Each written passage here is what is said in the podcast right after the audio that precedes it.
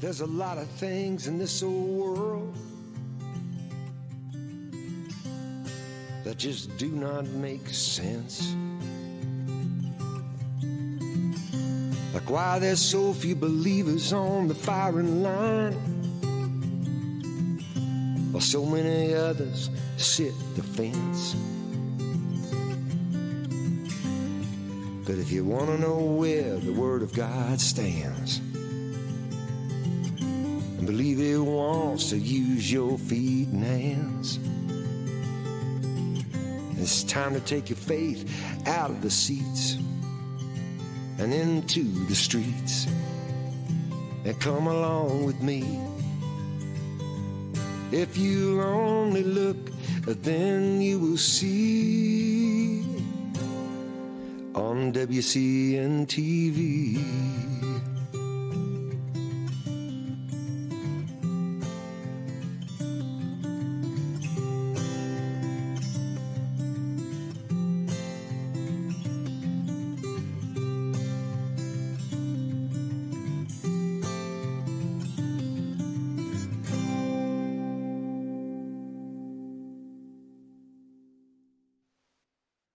Well, hello, and welcome to another edition of W C N T V.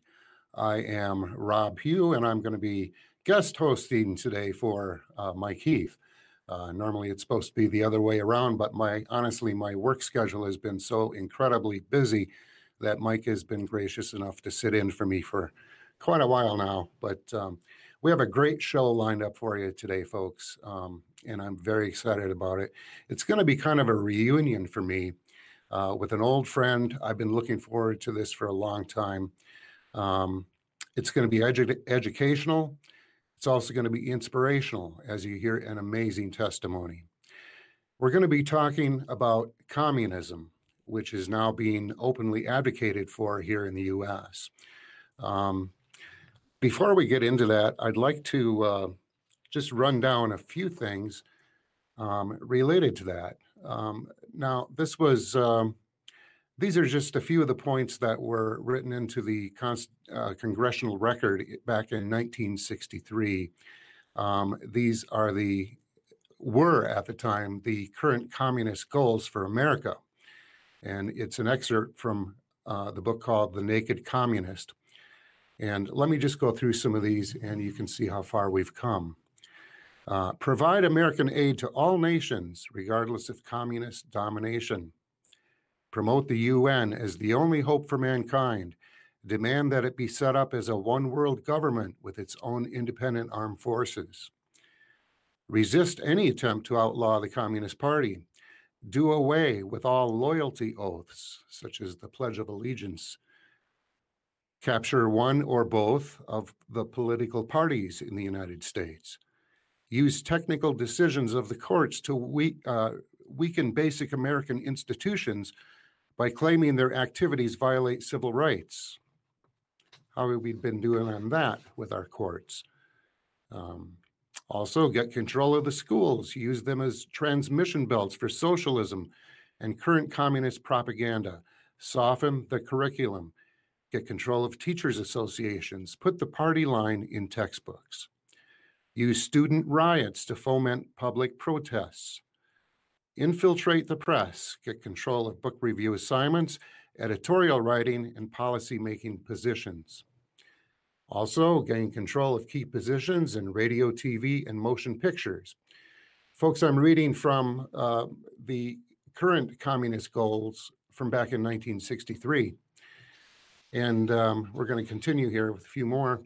Control art critics and directors of art museums. Our plan is to promote ugliness, repulsive, meaningless art. Eliminate all laws governing obscenity by calling them censorship. Break down cultural standards of morality by promoting pornography and obscenity in books, magazines, motion pictures, radio, and T V. Present homosexuality, degeneracy, and promiscuity as normal, natural, and healthy. Infiltrate the churches and replace revealed religion with social religion. Discredit the Bible and emphasize the need for intellectual maturity, which does not need a religious crutch. Eliminate prayer or any phase of religious expression in the schools. Discredit the American Constitution by calling it inadequate, old-fashioned, out of step with modern needs, a hindrance to cooperation between nations on a worldwide basis. Discredit the American Founding Fathers. Support any socialist movement to give centralized control over any part of the culture, education, social agencies, welfare programs, mental health clinics, et cetera. Infiltrate and gain control of big business. Transfer some of the powers of arrest from police to social agencies. Discredit the family as an institution. Encourage promiscuity and easy divorce. Emphasize the need to raise children away from the negative influence of parents. And create the impression that violence and insurrection are legitimate aspects of the American tradition, that students and special interest groups should rise up and use united force to solve economic, political, or social problems. So I would say we're seeing all of those things taking place in our world today. It's uh, it's a shame, but those were the communist goals for America, uh, written into the congressional record back in nineteen sixty-three. Well, our guest today is Pastor Alex Romanoff, and uh, I first met Pastor Alex about twenty years ago. We were good friends, and I had the privilege of getting to uh, know his family very well as well. We haven't seen each other since he moved to South Carolina to pastor a church there, but I was able to track him down through some friends, and he graciously agreed to be the guest on today's program. Pastor Alex was born and raised in the former Soviet Union. He and his family came to America in nineteen ninety-eight with only what they were able to carry on the airplane. He didn't speak a word of English, but he worked very hard to learn it and then integrate into American society. He also taught me a good Russian accent, which I probably won't do for you today, but I can do it if I have to. So Alex served as a pastor for many years. He's now working as a chaplain in South Carolina. Pastor Alex, it's it's so good to see you again. And, uh, you know, I've thought about you many times over the years, and uh, I'm glad we could finally reconnect. Welcome to the show. Good afternoon. I'm glad to be with you, Rob. Thank you for inviting me. How are things in South Carolina? Uh, good weather. We're still living in a sinful world. Everything is going on different, not the same, but like a sinful world. Yes, absolutely. Yeah. Well, we have some photos to show you, uh, to show our audience, and maybe we can kind of go through these as you kind of tell us about your life in yeah. uh, in the U S S R. Um, well, glad to do this. Yes. Yeah. Well, if you can see the photos on the screen there, you can kind of tell us a little bit about each one as we go. Uh, I think I, first first up is, is that's you with your parents, right? Yeah, for some reason I cannot see on my screen, but I can, if you tell me what I will describe, yes. Okay. We have a photo of you and your parents, your mom and yes. dad. Right, my mom and dad, yes. Yeah. Uh, Rob, I would like probably first, before I talking to um, express my apology for my English. And I'm still learning English, and I could do some mistakes sometimes. Uh, and people in southern place of United States, when they hear my voice, because when they look at me, I dress like American. Yeah, I eat American food. I uh, driving American car. So I look like American until I open my mouth. So immediately well, they ask me, oh, you have accent. Where are you from? I usually answer from Wisconsin. Because I learn English in Wisconsin. You betcha, hey, you betcha there. You got a good uh, Wisconsin accent. I yeah, no, we, yeah we I learn English in Wisconsin. So yeah, I was born in nineteen fifty-three. Actually, when Stalin died, then I was born in the same year, um, under the communist regime in the Soviet Union, yes. Into Christian family, this is what I important. And um, now tell us about Christianity back then. In well, during the during the uh, communist rule, um, there was a state church, was there not? The communism, it's actually was like, from my point of view, I would say it also was religion in in different way for them, because they, you can compare it with the Bible, what they have, like they have their commandments, uh, they have also a holy place, which was Lenin and Mausoleum and Red Square in Moscow. They have some rules, what to do, how to do. All of this remind me about religion, just without God. Like the Karl Marx, when he was um, reading his book about ideology of the communism, after he left the church, and this was very close to many point in many points to the Bible, uh, because he actually wrote, wrote his uh, work as dissertation based on Gospel of John, chapter fifteen and uh, verse four, when God said, was or Jesus said, "Without me, you can do nothing." It was really amazing, but then he left the church and was criticized the church, and finally when he was in England, he became the atheist completely. But he wanted to build the kingdom of heaven without God. This is what I compare, this was a religion for, for many people. But us as a Christian, we were underground. We, we can have like openly church services, even we build some small churches, probably you see the pictures, they show like normal house, they belong to somebody, but we have church services there. But sometimes they destroy it, like they put the bulldozer on the place or bring the bulldozer and destroy the building completely. And we rebuild it. And some baptism we were done, also I believe I sent you a picture, it was like in the mountain, in a remote place. And me as a young boy and other boys, we were like watcher to see the police will not come. Because if they see pastor will baptize, they put pastor in prison. It was, it was from one side was very, very tough to live under communism. From other side, the church was very strong in unity and beliefs, and also supported one another very strongly, very strongly. How did how did you find one another, um, uh, being that you had to be secretive about about the meetings and, and things? Uh, the photo there is, is uh, some church mm-hmm. folks, I believe. Yes, yes, very close to one another, sitting like...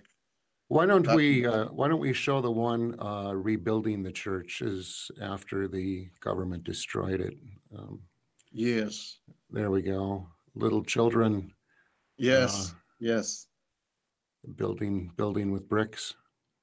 Building so. with bricks. Yes, it was very. And you know, we're building like over one day. Everybody will come together. And uh, everybody already before they come together, they know what going to do. So usually the police on Sunday or weekend, they will not really so active. And in one day, they will be rebuilt completely. Wow. Wow. Yeah, it was amazing. We have and it so easy here in America, don't we? Pardon me? We have it so easy here in America, don't we? Yes, yes. We, we, we don't know. How could we still have it? It's the blessing to have what we have today. I would say what we have before, when I came, it was different uh, than it's today in the United States. Yeah. It's changing. And mm-hmm. unfortunately, not in the better direction. It seems to me going opposite direction. Yes. Tell us about your, your father. He was an engineer, wasn't he? Yeah, he was a builder, he was engineer, and he was a preacher as well. Uh, he preached. He was not a pastor. He was not ordained minister. He was a lay pastor or lay preacher, I would say. Mm-hmm. And he he preached really very well. So I remember many, even my friends that I know today, they still remember his sermons. Mm-hmm. And, and uh, he... was working very hard to support family because my mom, she mostly was staying home with the children, and she was typing with a type machine, using the type machine, typing some Christian books. Um, we have to put blankets on the windows and on the door that nobody can hear. Even they even come close to the house, they can hear that somebody working, because easily go to prison if the police found out that somebody doing this. Tell this us about, would, tell us a little bit about your, your time in, in uh, school. And, uh, oh, and... this uh, school was very tough. Uh, I tell you this, because number one, didn't have cho- uh, uh, chance to choose which school to go. There were only one, um, the, which belonged to government, because the whole education system belonging to the government. And it was not like private or Christian school at all. So, and I have to go to public school, which was atheism and, and, and communism oriented. And it was not easy for any Christian children to go to school. But because my um, parents... Let me, let me just briefly interrupt you. If you can put that photo back up, that was just sure. there. Uh, that's, yeah. that's one of the schools. Uh, that's a photo when you were thirteen years old, um, and I believe that was the first time you were arrested for your faith. Right, right. right. Okay. And have been arrested um, in a classroom in front of my classmate, and it was very, like, shocked and confusing for me uh, because, you know, usually police arrested somebody who is a criminal. And, you know, the, my friends, they didn't know what to think of me in that moment. Um, and it was not easy, I, I tell you openly. My feeling was really uh, troubling. And, and I was thinking how I would come back, if I would come back. Because the what the government authority doing in this case, when they arrest somebody or take children, it's mean their parents will be arrested and put in prison, and children will be sending to orphanage house and trying to educate him completely different. So against the God, against the Bible, and uh, all the religious will be um, uh, like present like the opium for the people. Uh, and they were trying to push me very hard that I will testify against my parents. Like they were pushing me to pray, they were pushing me to read the Bible. Against my will, they were taken to some church service in the mountain, the forest, or some other place. This is what they've been doing. So I was by the Supreme Court for three hours. And next day, they, they, they, my father been arrested, but also, this experience was very important for me, for my spiritual growing, because that first time I started praying like I never prayed before. And I would say I switched from my parents' faith to my personal faith and start really have um, real connection to God. This was also positive experience for me, even it was very scary. And um, the ideology was to the whole class, every children at school has to wear uniform. And the government was trying to do not just to wear uniform that we all look alike, but also we have to think alike. They were teaching us to think in just one direction. It's, there was communism ideology and the atheism ideology. So in this, in the, and that time for me was very important to start praying to God directly and have feel this personal connection with God. It was like positive experience for me. But at school, it was tough time. It was like humiliation and hostility a lot, especially from the teachers, from some children as well. But for teachers, it was always initiative to present us as the believers, uh, stupid people, not well educated, I remember one time was I was in a class with all uh, my classmate. Uh, teacher came and she said, only stupid people believe in God. Her argument was the Yuri Gagarin, the first astronaut in space. That what she said, she said, he was in heaven and didn't see any God. And then she said, only stupid people believe in God. Said, thanks to God, we don't have many. We have only one in our class. And she pointed her finger at me. Um, so this is what was the life in a school for Christian children, for Christian young boys and girls. You always feel like you do not belong to that place. You don't belong to a group of people. You always feel yourself like, you know, you're different. You're not accepted in the society. You're somewhere on the side, not the part of all classroom. That's well, what I would say. How was really yeah. the life for us. We we know that uh, God works all things for good to those yes. who are yes. called according to His purpose. And um, mm-hmm. you know, I I would say that you wouldn't be the person you are today if you hadn't gone through those experiences. And.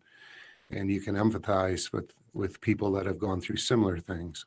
So yes, yes. Thank you for this coming. Yes, exactly like it is. Yeah. So um, you were eventually uh, sent to prison, were you not? No, I was not. I was not. not. Even my father was released. Um, You know, here is something very interesting I would like to share maybe. When this uh, judge was talking to me, and he was really uh, was angry at me and show his uh, really, I would say, he didn't appreciate me at all as a person, as a student. And he was very rude to me as well. And um, then he asked me one question. He said, uh, tell me at least if you have one hobby that you really likes to do. I said, yes, I do. I play football with a team. And of course, I have to say football, it's what we call in Europe football, because Americans have different football. They're playing with a hand, but they call football, right? Right. So right. It's the soccer, what I play. And I play with a team, really, and I was very good in this. And he asked me, he said, okay, in which team are you playing? And I named this team. And he said, are you sure? I said, yes. Yes. And he asked me, so where did you go lately? And we did go to another city, play football with another group, young people like we are.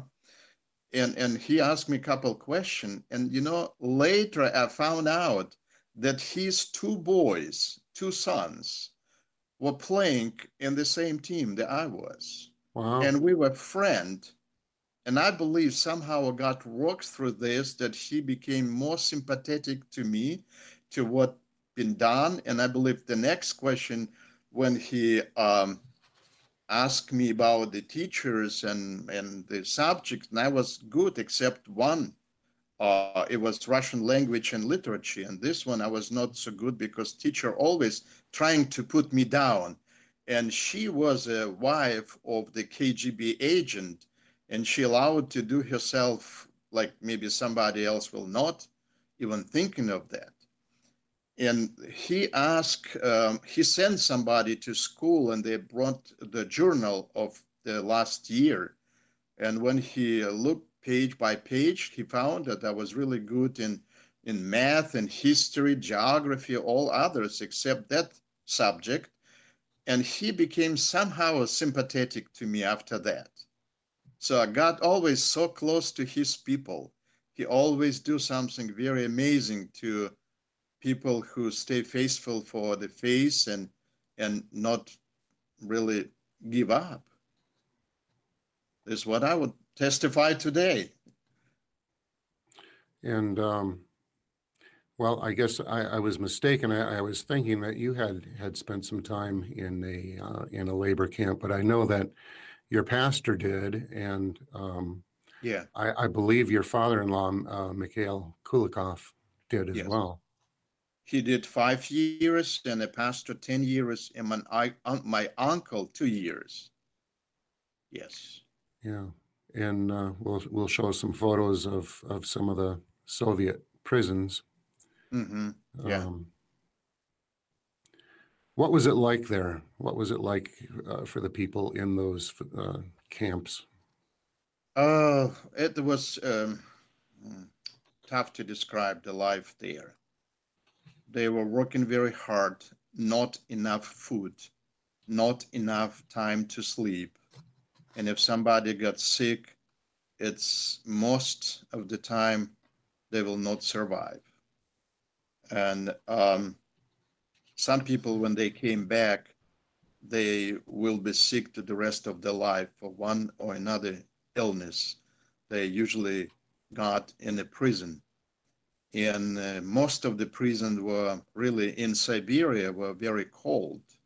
Not all of them, but especially like labor camp and somebody like political prisoners and some like who whom the government didn't trust it and they didn't trust to Christian people because they not follow exactly all the rules what they supposed to follow.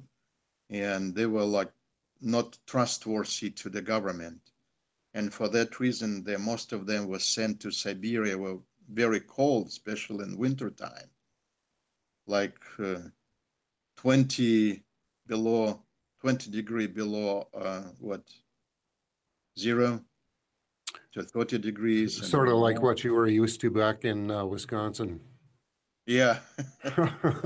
only, only you didn't have to work quite as hard, although they did work yes, you pretty hard. Yes, it was, it was exactly right. Yes, yeah. It was very cold. they Long winter, hard. cold winter, a lot of ice and snow. Yeah, yeah. yeah. Exactly. Yes. So, um, um, so um, tell me, tell us about your father-in-law. He he he was such an impressive man to me, and, and I got to sit with him and, and hear some of his stories.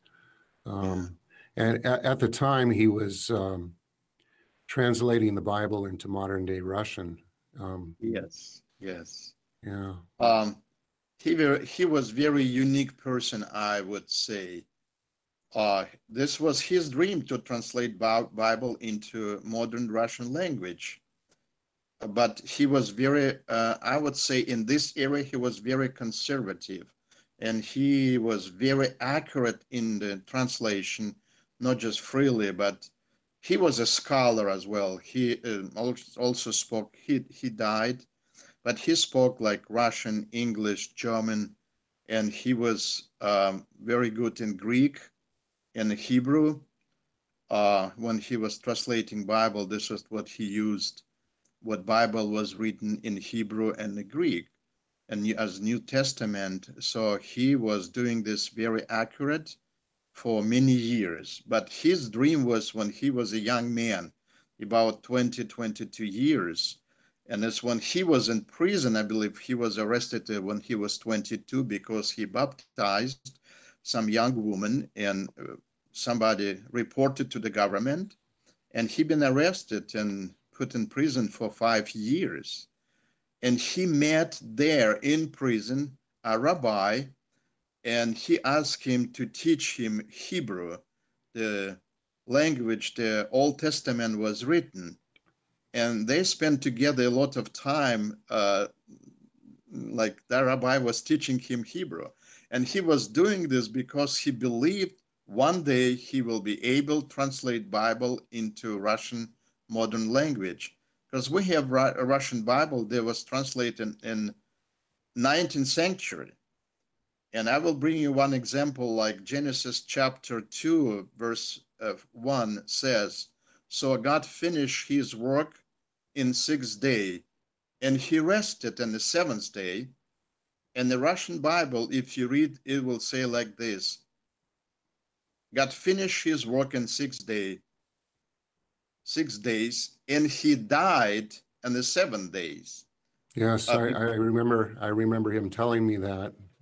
Yes, I remember sitting the- sitting on the couch in your living room, and, and he was telling me those stories and. Yes. And um, yes. he would work um, tirelessly in a, in a tiny upstairs bedroom uh, right. w- with a little lamp on his desk, uh, translating the Bible, and um, just uh, uh, very much admired him. Um, yes. He, uh, I, I was able to watch his funeral. It was it was live streamed uh, on the internet right. some years ago, mm-hmm. and uh, uh, felt very close to him. He was a great man. Yes, I uh, yeah. always admire him and respect him dearly. Yeah, mm. yeah. So, did your parents come with you when you when you came in nineteen ninety-eight? Uh, my parents died, both of them. Uh, my mom died when I was eighteen, and my dad died when I was twenty-seven. Okay, okay. Yeah. And and what part of uh, the Soviet Union were you were you living in?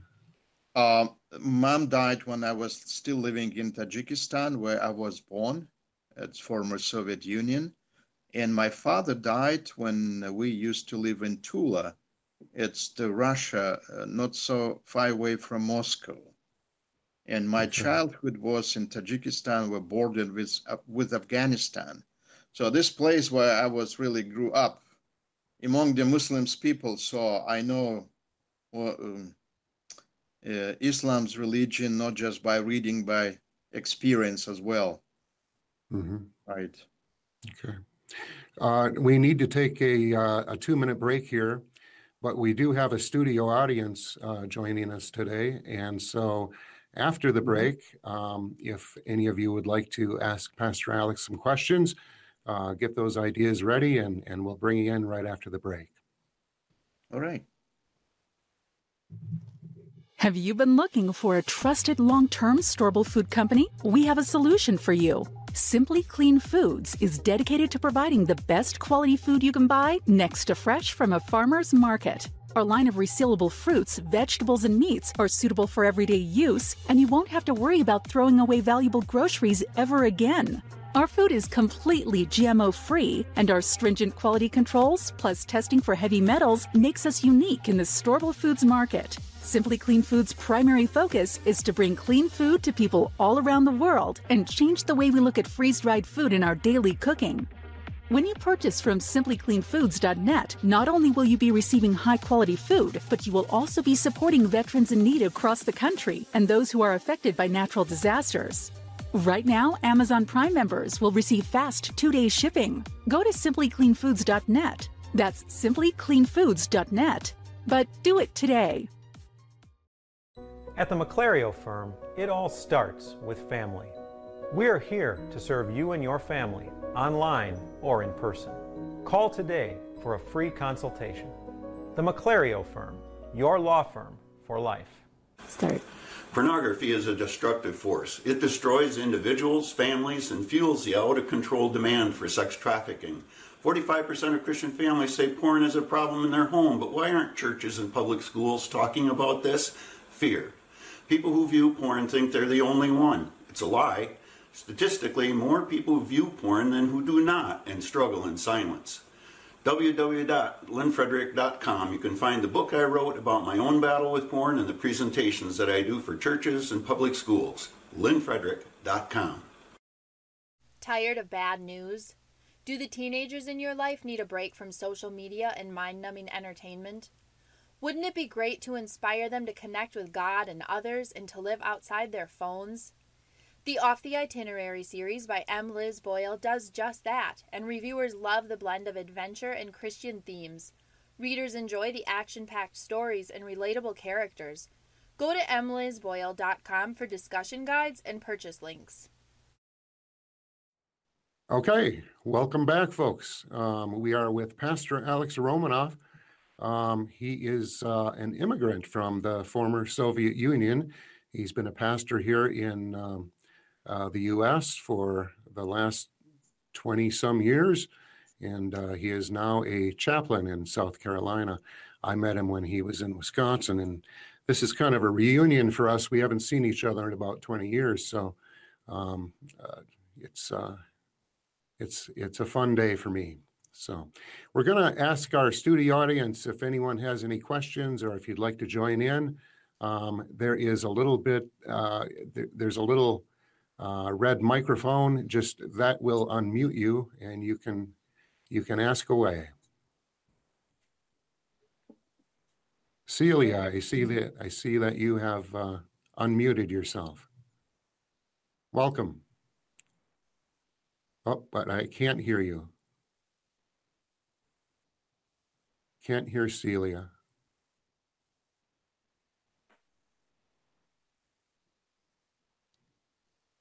Hello? Oh, that's that's the uh, this is live T V, folks. So it, you know, anything can happen. Let's let's try Harry. Harry always has a comment for us. Well, almost anyway. You know, with uh, the way the churches fell in line a year ago, I mean, they they fell over each other to, to get in line. Very, very few stood up and, and stood by the Bible and by our Constitution. Do you see that as falling right in line with what Russia did?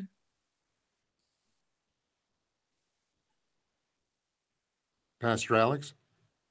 Uh, there was breaking up. I didn't hear really. If you would repeat, Rob, please. Um, uh, Harry, Harry, ask your question one more time.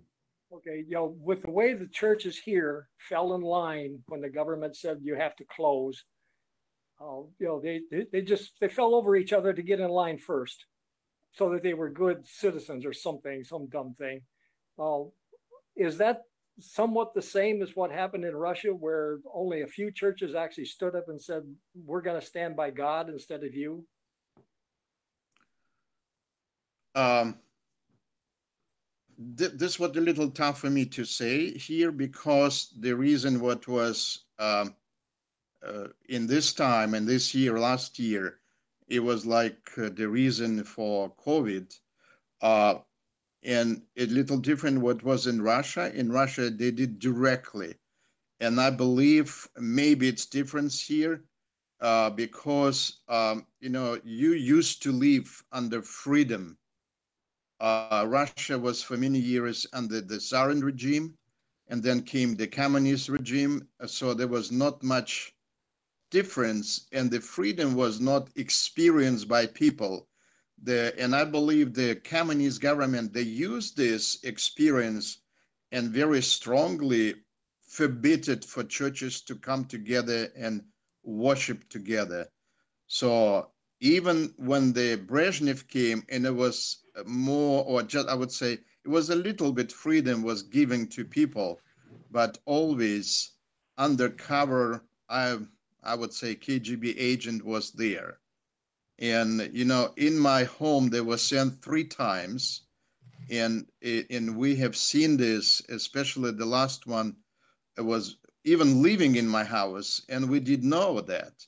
So this is what only difference I can see here in the experience in our life, like was in Russia and here.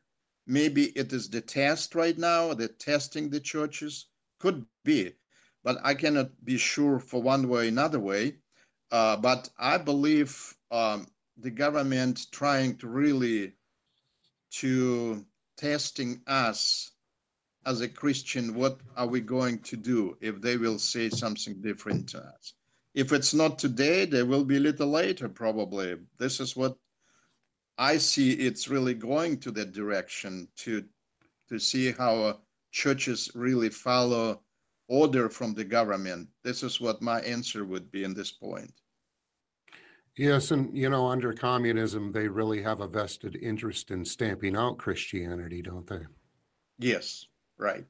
So, uh, Celia, um, if you can hear me, um, and if your microphone is not working, if you would uh, text me your question or your comment, I will be happy to ask Pastor Alex for you.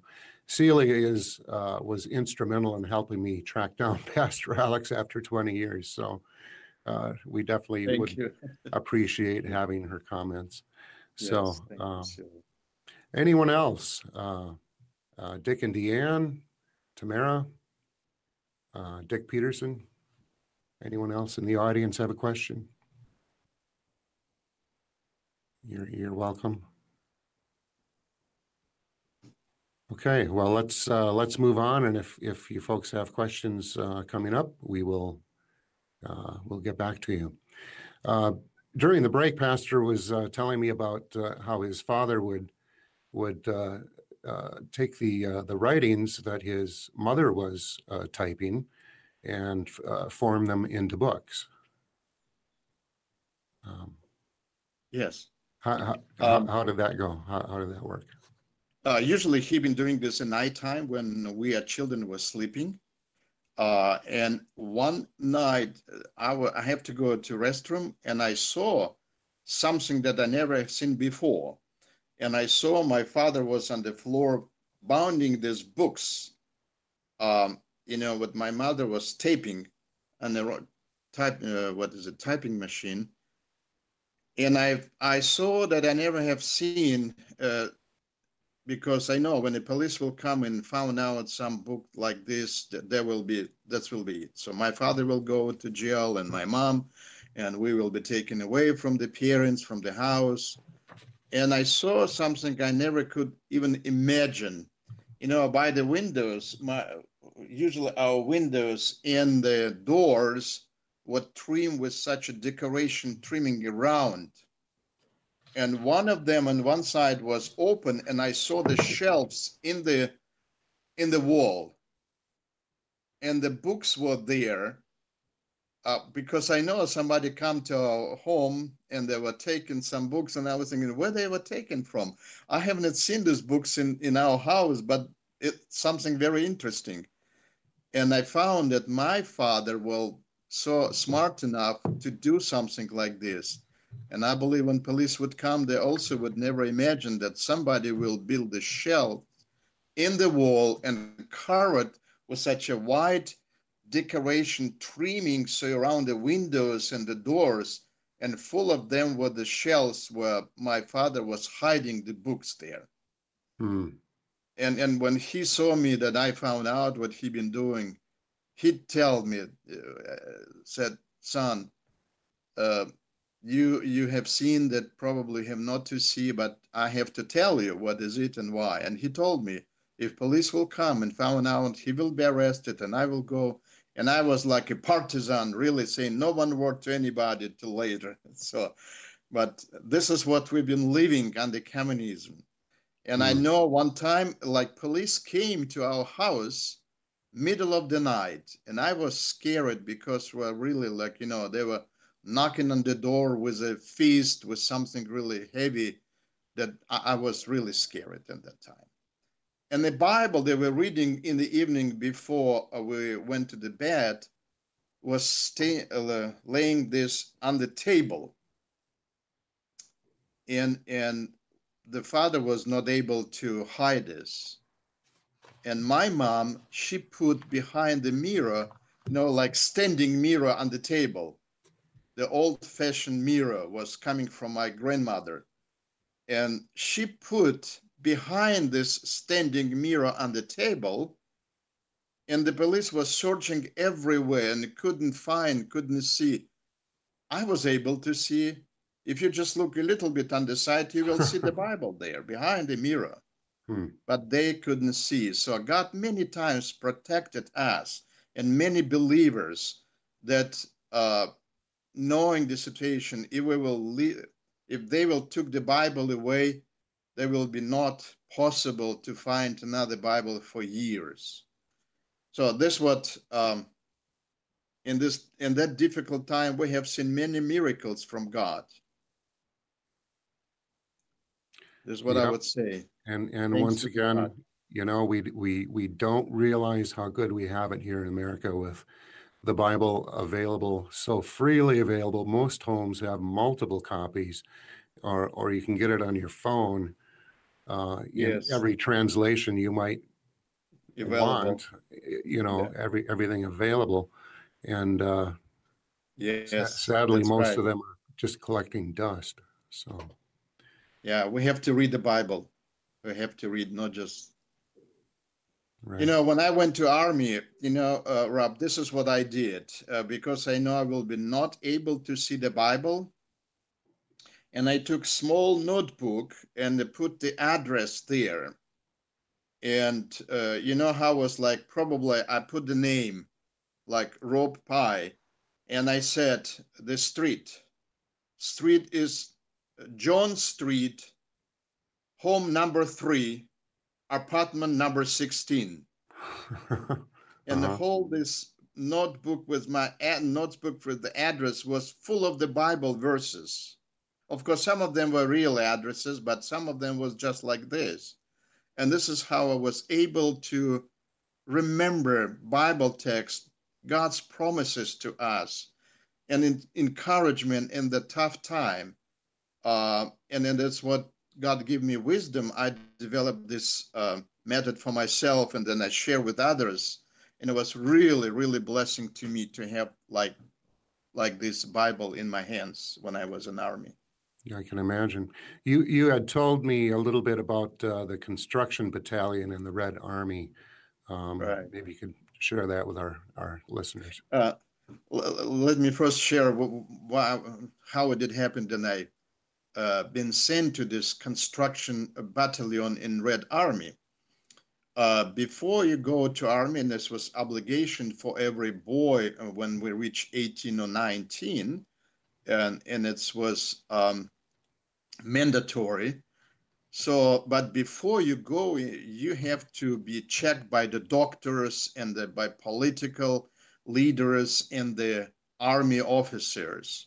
And you go through all the doctors in underwear and nothing else, like you're almost naked, just underwear, all, that's all. And the last, uh,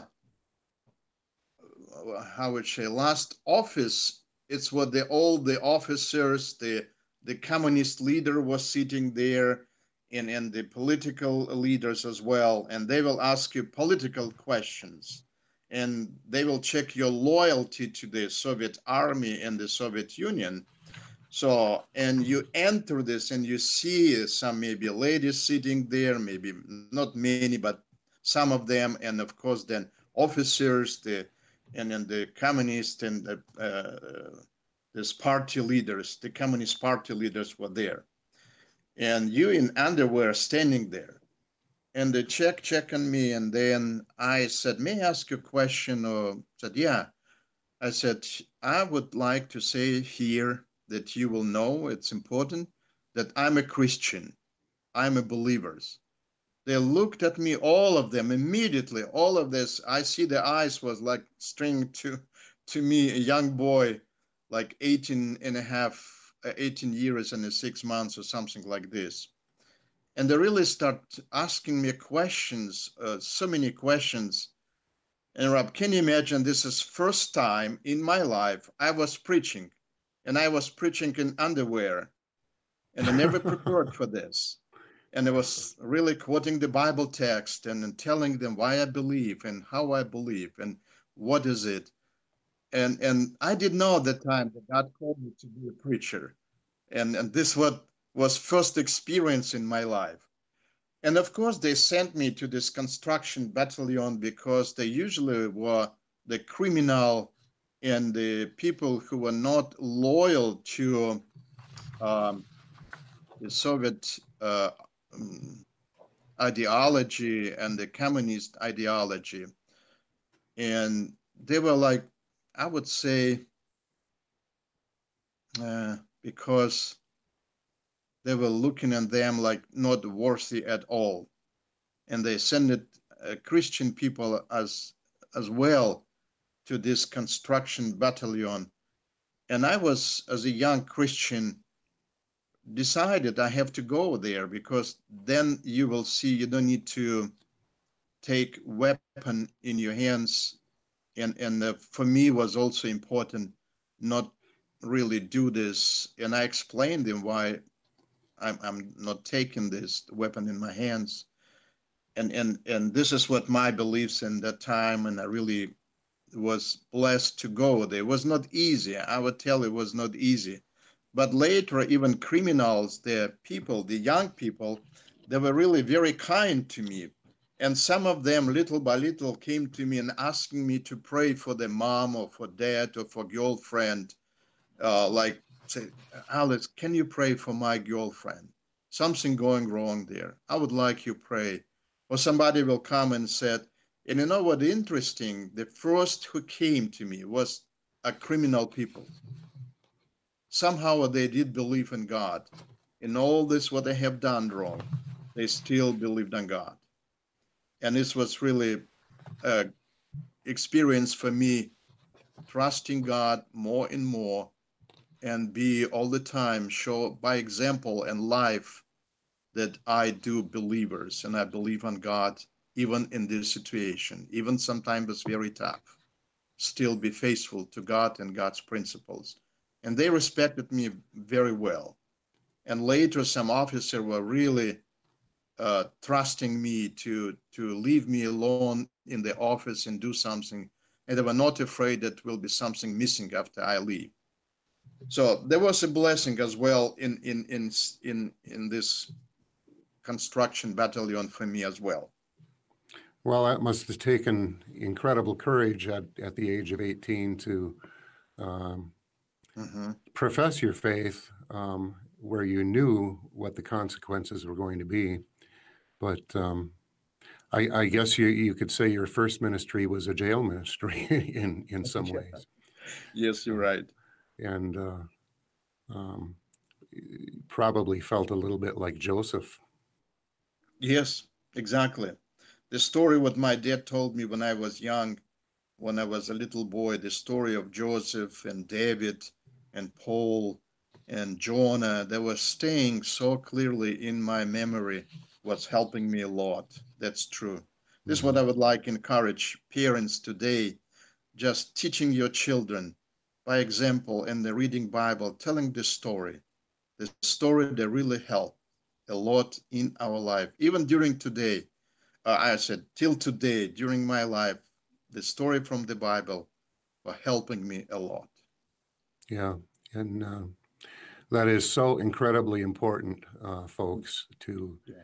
Uh, train up your children uh, to know the Word of God, to memorize it, and and it will serve them well their entire lives. Amen. Um, my my little story from when I was, I think, ten years old doesn't come close to comparing what you went through, but I think my first um, Bible commentary that I'd ever written was when I was ten uh, for a school assignment, and um, it, we we were we were assigned to write a book report, and and the deal was we could write it on any book we wanted, anything we wanted to write on. So I wrote on the um, um, on on the book of John chapter three, and I mm-hmm. did a very good job. I I typed it. Um, it was, you know, meticulously typed and edited, and I'm ten years old, and um, I think it was about fifteen pages long, and um, other kids were doing green eggs and ham and things like that, and uh, scribbling down a, you know, a half page, and that was their book report, and, and they were they were graded well on that. Mine came back with a big bright red F on it. Um, underlined twice by the teacher, and and and she wrote inappropriate, uh, mm. and underlined that twice. So I I failed that, and that actually was one third of my grade when I was ten years old. But mm. um, so, but uh, wow. yeah, the but things we learn when we're children, um, right? The things of God are, you know, they they stay with us, and, and they they make us who we are. Mm. So. Yeah. But you came to the U S in, in nineteen ninety-eight. How how tell us about that experience? We're down to about five minutes, but I don't. We have more than we can probably get through here. But yeah, um, first of all, I would say very I'm very thankful in my family to American people. They accepted us, adopted us in the society, and were very very helpful. So they brought us some, you know, some some family brought us a sofa, some other brought us a dining table with the chairs, some other, because we came here just with two suitcases, that's all. And, and it was so was touching to me. And I was sharing, and I share even today, you know, when the communism collapsed, we didn't have uh, food in the stores, the food stores. So it was shelves empty. We couldn't find something to eat. And suddenly we start getting some uh, packages and boxes with the food from the United States. There were rice, there was some other food. Uh, there was like cookies, uh, oil, sugar, uh, chocolate. It, it was American for us, was so touchy in the, in the Soviet Union. And I sharing with people today, and I saying to them, you know, in heaven, somebody will come to you from Russia and will thank you, because angel will show. We're always asking, who was so nice person who sent us this package? And we're eating, we save our lives, and somebody will come to you and said, thank you. Because of, of you, I was surviving that time. So what you've been doing, so with love, with a compassion, sending to us and to other people in the world this food, this is such a blessing, and thank you to all American people who done this. I'm till today, I'm very thankful. And I was touched, and I never can forget. So before I came to United States, I've been touched by the American people. So, and today I would like to say, stay faithful to God, stay faithful to his principles, be kind to people, love them, and praise God for everything what you have today. It is a blessing. It is the lesson that strengthens our faith and relationship with God. Because God said, what you have done to little one, you done it to me. And that's what I will say again, in the name of many, many Russian people, to you, all Americans, thank you. You've been blessed us. And remember, you are blessed and you are blessing. Stay faithful to God. That's what I would say today. And I'm so fortunate today doing my ministry as a chaplain. I'm so blessed to do this, to help people when they're sick or when they're dying. And especially to my supervisor, Leslie Youngward, she was my supervisor. She gave me a lot. And thank you, Rob, to invited me to share with you my stories. I really do appreciate. Thank you. Well, you know, I have to say the media likes to divide us, and uh, they like to portray um, mm-hmm. the Russian people as our enemies. And, um, you know, we we have no animosity toward the Russian people. Yeah. Um, there may be um, conflict between governments and ideologies and things and like that. But, but, but yeah, but we love the Russian people. We and, do. Um, and I we, do also love. Yeah. And a lot of people love you Americans as well. And I'm today, I'm Russian American, so I, I'm, I don't lost my identity, but I'm American as well. Yeah. So have you been back uh, since you've been to the U S? Have you have you traveled sure, back? Sure, sure. I, I do go back to Russia, yes. Uh-huh, yeah. Still have family there? Uh, my uncles, aunts, and, and some cousins, yes. But my immediate family family is uh, here, and my older sister, she passed as well. Mm. Yeah. I remember your uh, your nephew came over while you were living in right, Wisconsin, and right. and we we helped him learn a little bit of English. So yes, right. Thank so, you. Thank how's you. He doing? Oh, he's doing good. He has his own business, and um, he lives in Seattle, so he's really happy and blessed. Mm-hmm. Well, great, great, wonderful. Well, Pastor Alex, I'm I'm grateful that you were able to come on today. Anyone in the audience have any final questions? This is the last chance. We're down to about thirty seconds. Okay, now we're down to about twenty-five seconds. So, all right. Anyone who would like to contact Pastor Alex and uh, get some some um, give him some comments later, you can email him by emailing me, and I'll, I'll forward your message to him. My email is rob, R O B, at wisconsin christian news dot com. And uh, if you'd like to send Alex a message, I will, I will make sure he gets that. Um, next week, we have Mark Sutherland joining us from the U K. So we're going to be going across the sea again here, but um, um, welcome again to uh, W C N T V. I'll be with you next week. No promises once we get into April, but I'll be here next week. So thank you. And Pastor you. Alex, God bless you. And thank for you. all the work thank you've you. done for the kingdom. Bless all of you. Take care. Mm-hmm. Bye-bye.